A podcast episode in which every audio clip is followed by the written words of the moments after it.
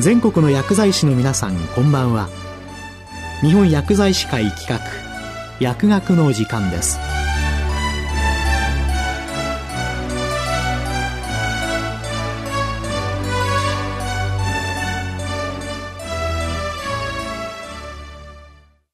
今日は全身エリテマトーデス診療ガイドライン2019と題してお送りします。解説は北海道大学大学院免疫代謝内科学教授の厚見達也さんです。昨年暮れに厚労省自己免疫疾患研究班及び日本リウマチ学会が主体になって作成した本邦の全身性エリテマトーデスの診療ガイドラインが発刊されました。今日はこのガイドラインの記載に沿って全身性エリテマトーデスの薬物療法について解説いたします。全身性エリテマトーデス以下 SLE と言います。SLE は若年女性に後発する皮疹を含む多臓器組織に炎症性病変をきたす代表的な全身性自己免疫疾患です。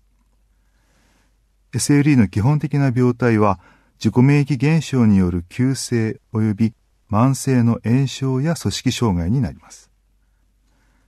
SLE には複数の疾患、感受性遺伝子が同定されていますし、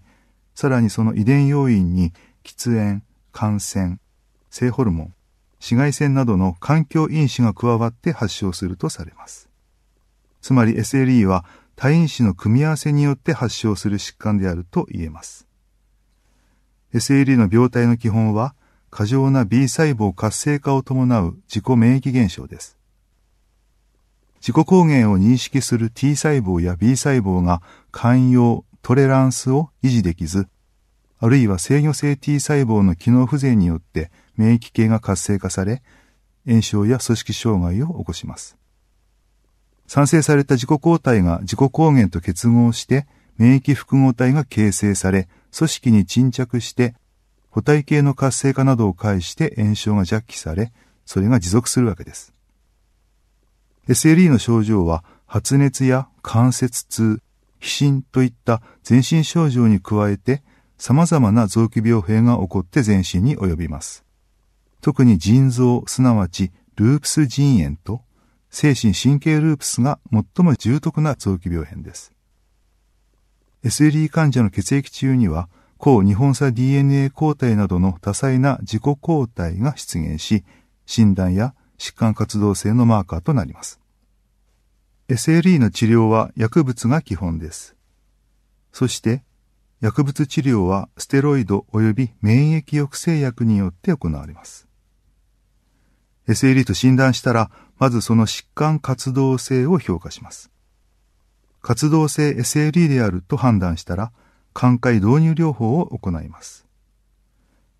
治療によって寛解に至ると、寛解維持療法へと移行します。基本的には長期にわたる治療が必要ですが、フレアーと呼ばれる活動性の再燃が多くの例で見られます。フレアーの都度、治療薬を調整して寛解を維持できるようにします。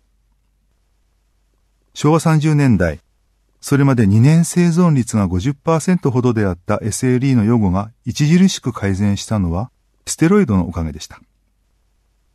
ステロイドの大量投与によって SLE の急性期の救命が可能となったというわけです。従来、SLE の治療薬の主役は長い間ステロイドでした。一方、ステロイドの長期大量投与は重篤な副作用を伴い、SLE 患者の生活の質をむしろ低下させる原因になっていることが分かってきました。例えば、ステロイド性骨粗鬆症により、閉経前から重篤な脊椎圧迫骨折を何度も繰り返すケースを以前はよく経験しました。その反省から、現在は臓器移植の患者に用いられてきた免疫抑制剤を SLE の治療に効果的に用いて、ステロイドへの依存が見直されるようになってきました。SLE は臨床症状もその重症度も患者さんによって非常に多彩です。発症、フレアの時には重症度を評価して過不足ない治療方針を決める必要があります。通常は SLE に習熟した専門医による治療が行われることが多いのですが、その専門医を対象に現在までのエビデンスに基づいた標準治療のコンセンサスをまとめたのが本邦の SLE 診療ガイドラインです。これからの私のお話はガイドラインに沿っています。SLE と診断したら、はじめに投与すべき薬剤が抗マラリア薬、ヒドロキシクロルキンです。海外では長い間、SLE や関節リウマチに対する最も基本的な薬剤の一つでしたが、本邦では販売されていませんでした。しかしヒドロキシクロルキンは2015年に皮膚エリテマトーデスとともに SLE に適用となりました。寛解導入並びに寛解維持の両方において、ステロイドや免疫抑制薬のベースとなる薬剤で、特に皮膚症状には有効性が高いとされます。クロロキン網膜症の有害事象が懸念されていますが、実際の頻度はそれほど高くありません。むしろ本邦では薬品の副作用の頻度が高いようです。ヒドロキシクロロキンの投与に関しては、SAD の治療経験を持つ医師が網膜障害に対して十分に対応できる眼科医との連携のもとに使用すべきと考えます。すでに述べましたように、活動期の SLE の治療の基本はステロイドです。ループス腎炎の場合は、できる限り腎生検を行い、腎炎の型と、えー、組織学的活動性を評価した上で投与量を決めます。腎臓を含めて、それぞれの臓器病変の重症度を考え、血清補体化、抗 DNA 抗体化などの免疫学的活動性も評価し、最も重症の臓器病変の寛解導入に必要な量のステロイドを投与します。軽症の皮疹、関節炎などに対しては、抗炎症薬として 5mg、10mg といった少量のプレドニゾロンが使用されます。軽症のループス腎炎、すなわち GFR は正常でネフローゼ症候群に至らない尿タンパクが見られるケース。炎症の程度の強い皮膚粘膜症状。小膜炎などに対しては中等量のステロイド。プレドニゾロン 0.5mg パーキログラムパーデイが必要量です。ネフローゼ症候群や腎機能低下といった重症の腎症、溶血性貧血、重度の血小板減少、血管炎による臓器病変などには強力な抗炎症効果と抗免疫効果を期待して大量投与。プレドニゾロン 1.0mg パーキロパーデイを行います。いずれの場合も初期量を2から4週継続し、以後減量します。近年はこれから述べる免疫抑制薬の効果的な導入により投与されるステロイド量が少なくなる傾向が見られます。重症の中枢神経ループス、ループス腎炎で急速に腎機能が悪化する場合、あるいはその他の病態でも通常の蒸気ステロイドで寛解が得られない場合は、ステロイドパルス療法を行います。メチルプレドニゾロンを1回500から 1000mg、5%ブドウ糖液 250ml に溶解して2時間かけて点滴投与します。3日間をワンクールとして2週間隔で1から3クール行います。近年、ループス腎炎の寛解導入に普及しているのがミコフェノレートモフェチルです。海外のループス腎炎のガイドラインでも、本邦の SLE のガイドラインでも第一選択の治療薬として記載されました。ミコフェノレートには下痢、再帰形性があって投与中は厳格な否認が必要などの問題はありますが、活動期のループス腎炎に対してミコフェノレートを 1.0g パーデイ 500ml を1日2回から投与を開始し、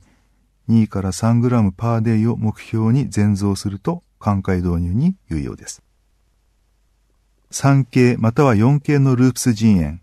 あるいは重症中枢ループスに対しては、寛解導入にステロイドと並行してシクロフォスファミド常駐パルス療法、IVCY が行われます。シクロフォスファミドは毒性の強い薬剤で、かつては SLE に対しても 100mg パーデイの連日投与が行われましたが、IVCY は連日投与に比べて骨髄抑制や出血性膀胱炎など代表的なシクロフォスファミドの副作用が圧倒的に少なく、シクロフォスファミド投与の安全性が格段に高まりました。一方、女性に IVCY を行うと、年齢が高いほど性腺機能不全の頻度が高まりますし、また、長期経過における発がん性等の安全性の問題は未解決です。腎炎もしくは他の臨床症状の寛解が十分得られないときは、カルシニュリン阻害薬であるタクロリームスや抗バフ抗体であるベリムマブが併用されることがあります。これらの併用によってステロイドの必要量を低下させることができます。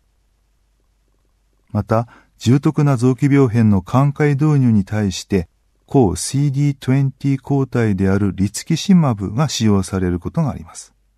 ただし、その効果を明確に示すエビデンスは十分ではありません。次に、寛解維持療法はどのように行われるのでしょうかヒドロキシクロロキンは長期にわたって維持療法のベースとして用いられます。ステロイドは急性期に使用した後に減量を維持します。プレドニゾロンで5ミリパーデイ以下の維持が望ましいとされますが、もちろん少なければ少ないほど副作用も少なくなりますので、2.5mg あるいは症例によっては中止も試みられます。免疫抑制薬も維持療法として用いられます。ミコフェノレートは腎炎が寛解に至った場合、1.0g パーデイとして維持療法を行います。タクロリウムスのほか、ミゾリビンがループス腎炎として、アザチオプリンが SLE として保険収載されており、通常の容量で維持療法に使用されています。副作用の少ないベリムマブは、寛解維持に優れると考えられます。維持療法として何をどれくらいの期間使用すべきかコンセンサスはないのですが、漫然と長期投与を行わず、維持療法は2から3年ごとに継続の是非を見直すべきと考えています。これまで述べてきましたように、重篤な SLE に対する治療の主役は、大量ステロイドからシクロフォスファミドやミコフェノレートへと移行しつつあります。そして、すでに承認されたベリンマブに加えて、現在多くの免疫分子に対するターゲット療法の開発も進んでおり、患者の生活の質の向上のための治療プロトコールの確立が望まれます。今日は全身エリテマトーデス診療ガイドライン2019と題してお送りしました。解説は北海道大学大学院免疫代謝内科学教授の厚見達也さんでした。